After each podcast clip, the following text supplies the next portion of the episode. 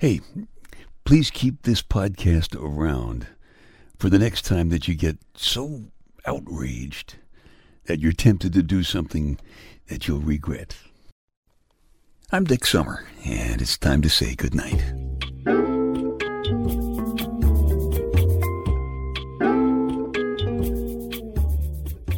This is a quiet place to rest your head, a safe place to hide a hurting heart, a gentle place to fall. We just call this place goodnight. I heard Mike say, wind your watch. And he said it between clenched teeth, and I could see that he was sweating pretty good. Mike was my first flight instructor all of those decades ago, and his teeth were clenched because I had the plane stalled. It was pointed straight down and it was starting to spin, and I was reaching like mad for buttons and switches and pulling on levers instead of thinking. Mike was teaching me a pilot saying that goes, when you notice that one wing just fell off, first thing to do is wind your watch. That's a reminder that it's not a good idea to just throw a bunch of switches and pull on a lot of levers until you first take a breath and actually understand what needs to be done and then do it. Remembering to wind your watch is one way to break the momentum of fear, and it gives you a chance to get things back under reasoned control. It was a hard lesson, well learned. Thanks, Mike. Mike probably had to wind his watch at least 10 times to keep from just grabbing the controls that day. I think we are at a wind your watch time in America right now. This never was, is not now, and never will be a political podcast. I don't like politics. Mentioned a few podcasts ago that politics is a fortune cookie word. You can break open a fortune cookie word and read the message inside. If you break the word politics apart, you get poly, which means many, and ticks, which are small blood sucking insects. And I have to admit, in many cases, the message inside the word politics kind of fits lots of folks in Washington very well these days. and having said that, I must admit that I think Mr. Trump's assignment of the title Fake News is brilliant. It's simple, it's to the point, and it's a universal excuse for any mistakes the press might catch him making. And everybody makes mistakes. I'm thinking a similar simple and to the point word might be used to defuse the Charlotte kind of outrage that takes place way too often in our country these days and nights. How about we try a reworking of the word outrage? Because when people are outraged, they tend to form into gangs, throw rocks, break windows, generally create carnage. So let's make up a new fortune cookie word. How about the word inrage? I N R A G E. Can be the first step, kind of wind your watch, break the rage momentum reminder. The word inrage would acknowledge your legitimate anger, but it would also remind us to keep the anger locked up inside, at least, at least for a little while. Stop the anger from spreading and gathering momentum, and ultimately resulting in rage and broken windows and broken heads. Breaking the rage momentum would be a first step in taking control of a dangerous situation. My out of control reaching for buttons and levers while the plane was headed straight down and beginning to spin was was only going to end in disaster until Mike reminded me between clenched teeth to wind my watch. Take a deep breath.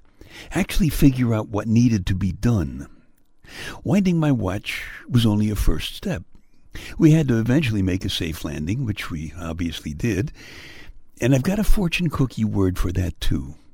It's unrage. U N R A G E. Unrage. That would be when we calm down enough to try to genuinely understand why the guy who is provoking our rage feels the way he does. Because there usually is a reason.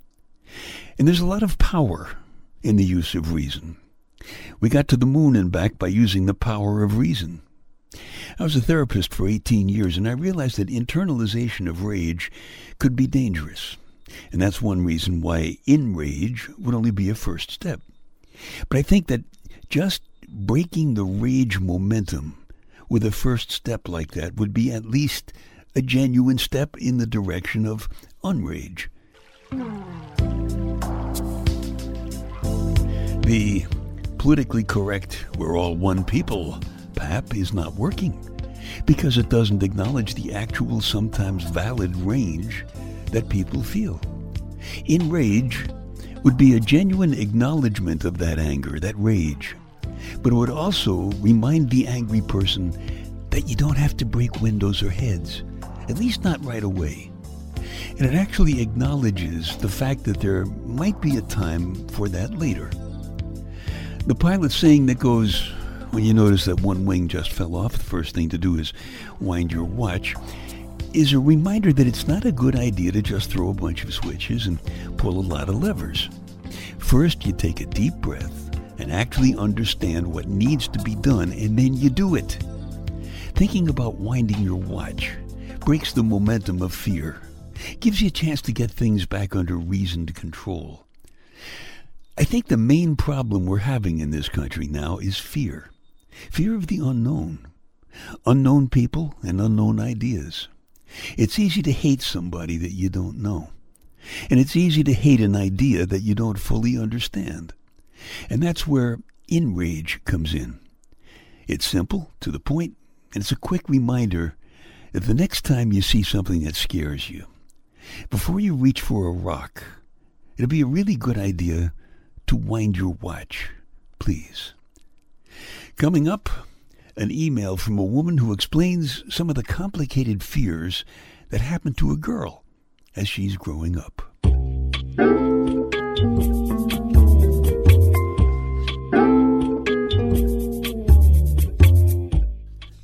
Dick's Details, a bunch of totally unimportant stuff for you to stuff in one ear so you can squeeze the important stuff that's making you nuts out the other ear, and you can grab a grin and win. Good old P.T. Barnum staged the first beauty contest. Now there's a bright guy for you. P.T. went hanging around the mall with a clipboard asking, Hello, my dear. You're gorgeous. How would you like to come up to my place and audition for my beauty contest? It's my contest, and as I said, you're gorgeous. filthy, filthy, filthy old man. Why didn't I think of that? If the answer is take yours off with him, what is the question? If the answer is take yours off with him, what is the question? You don't know, do you? Of course not. Haven't told you yet. I'll tell you in a minute. If the answer is take yours off with him, what is the question? Sigmund Freud smoked 40 cigars a day. 40 cigars a day the guy smoked. They could have called him Sigmund Fried. This fall, I'm not making this up. This fall, there will be a testicle festival in the great state of Montana. Really, I'm not making this up. Can you imagine what the floats in a testicle festival will look like? Wow. The average American kid uses 730 crayons by the time he's 10. 730 crayons and probably seven or eight balls. All right, if the answer is take yours off with him, the question is how can you win a bet with somebody that he can't even take his shirt off by himself? Take yours off with him. See? Uh oh, I just realized that it probably wouldn't be a good idea for the ladies listening to try that. Dick's tails, they take your mind off your mind. Little housekeeping here. If you like these podcasts or my spoken word story CDs at dicksummer.com or my book, Staying Happy, Healthy, and Hot at amazon.com, please tell a couple of friends because they might like them too, and you would be doing me a favor. Thank you very much. I promised you a note from a proud podcast person about the fears that a young girl encounters in the process of growing up. It's a beautiful and honest note. of course, I could never come up with these highlights for for reasons that are fairly obvious, I guess. The lady's name is Carol, and she says, quote, "When I was in high school, I was told that I had girl next door good looks, even though I had an hourglass figure. That's terrible. Come on. Somebody lived next door to Catherine Zeta Jones. She was a girl next door, too. So was my Lady Wonder Wench. Oh, sorry. Back to Carol's note. Quote, I remember how insecure I felt when a girl who had relocated from California joined my home room. She wore scads of makeup, false eyelashes, and she was also very well endowed. To me, she appeared to be like all the beautiful women you saw on TV. I, on the other hand, tomboy that I always was, never wore makeup. I also had my own rather quirky style of dressing, but I liked it, and that was what counted. And interestingly, I lusted after a tall, nicely muscled, handsome beach lifeguard who was also attending Brooklyn College, although he was two years ahead of me. He seemed charming, and I was tickled when he finally asked me out. But what a bust that evening was! He was duller than a rusty old razor blade. A conversationalist he wasn't. I couldn't wait to get home and be rid of him. I developed a thesis. L- listen to this because this is really good. Spectacularly beautiful women or men don't need to develop a brain or a personality because they're sought after so that they don't feel the need. Isn't that interesting? okay, back to Carol's letter. Yes, I realized I was painting with an overly wide brush, but it really had been my experience all through college. Gotta tell you that I really did get tired of guys trying to hustle me into bed on the first date. As for expectations, sexual mores have changed so much by this time that I think our frames of reference are way out of date. Women are more the aggressor now than I think any time in the past. I have always believed that to be honest with one another is the best course. Signed, Carol. Carol, I honestly don't know if your frames of reference are way out of date or not. But, Carol, I do know that guys are just as scared as girls, maybe more so. And I wrote a story about that called I'll Call You. You're a not so young guy under a lot of pressure. Change in management at the job has you wondering about your career. The legal battle with your almost ex wife has turned really ugly. You're enjoying the fact that your daughter has been spending more time with you than with her mom. And you're telling yourself it has nothing to do with the competition. It's just that you really love the kid, and mostly you believe that. But it's leaving you without even enough time to tuck your shirt in or take out the trash. And now, much sooner than you planned, there's a new woman smiling at the edge of your life. You didn't plan on that. She was so bright and warm and soft and sexy the first time you saw her that you were afraid that if you looked away, she might look different when you looked back. She was the single parent just ahead of you in the meet the teacher line at your daughter's school. Your daughter's best friend's mom.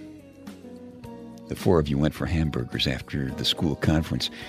And while the kids were playing on the big yellow plastic slide, you took your second look and she did look different, laughing quietly at one of your old jokes. What a lovely sound. She's not cover girl beautiful, but sitting across the table from you, even in the harsh fluorescent light, her skin looks pure and soft. If she's wearing makeup, you can't tell. Her hair is shiny brown with a few strands of silver pulled up in a tight business-like hairdo can't help imagining how it would look and feel and smell, tumbling down around her shoulders and your fingers. When she turned around to check the kids, she leaned forward and you got a sudden, almost irresistible urge to reach out and gently stroke her cheek. And she caught you. Your eyes must have given you away. Most women would have looked down and kind of blushed or ignored the moment or tried to say something funny. She just looked surprised for a moment and then sat back slowly and comfortably and smiled. No self conscious tug at her blouse to be sure it was properly buttoned, and no quick double check for her missing wedding band. No panic. Just pleasant surprise. Now, you're very well aware that there's quite a difference between panic and pleasant surprise.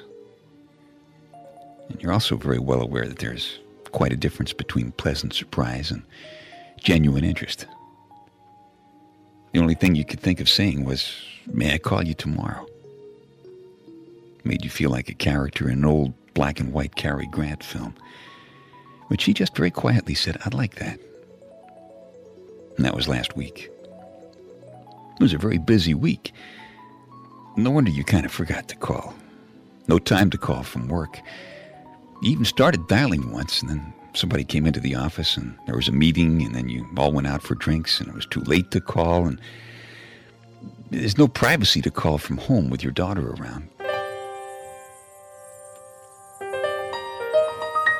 Besides, with so many bills to pay, you, you can't afford to take a woman out. And what would you say? I mean, you haven't had to ask for a date since you were a kid. And you can't help remembering what a disaster it was being 16.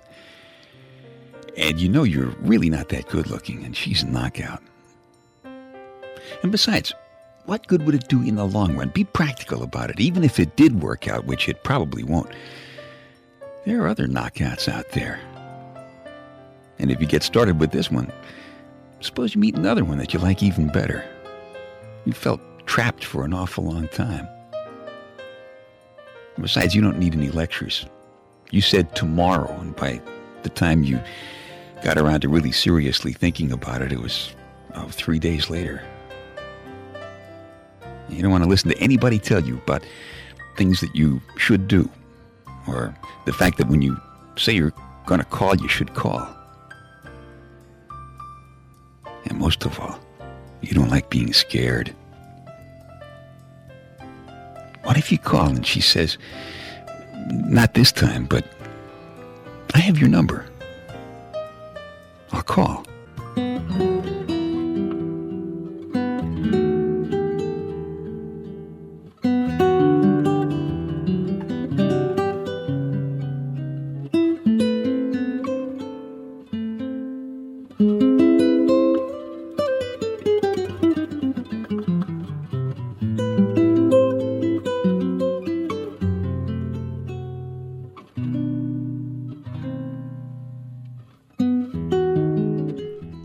Sitting there thinking about the difference between a pleasant surprise and genuine interest, and thinking and frutzing and walking around in circles. You idiot! Come on, guy. Tuck in your shirt. Take out the trash. Wind your watch. And call that woman now before some other guy beats you to it.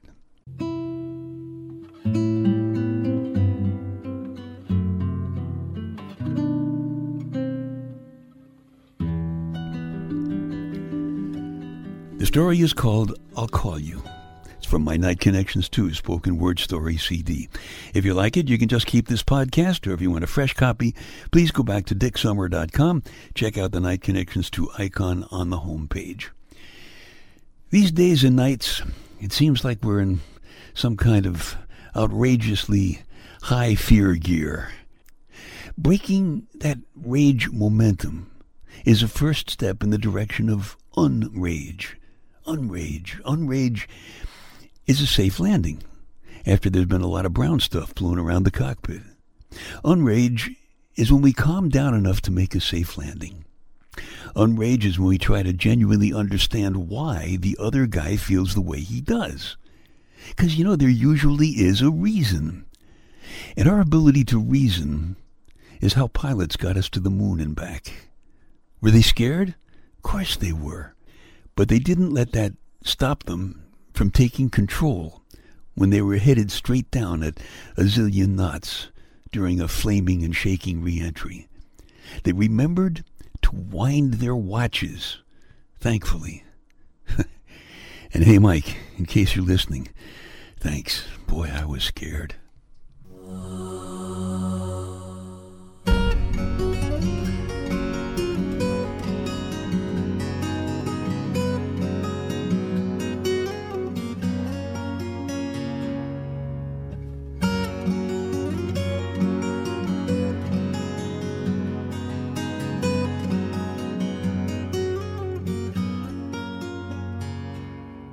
Okay, time to tuck you in now. I'm Dick Summer, and I hope you'll come back soon for a gentle place to fall. Quiet place to rest your head. Safe place to hide a hurting heart. Nice and easy now. Couple of deep breaths. Come on. There you go. Just one more. That's better. All the way to sleep. All the way to sleep. Good night.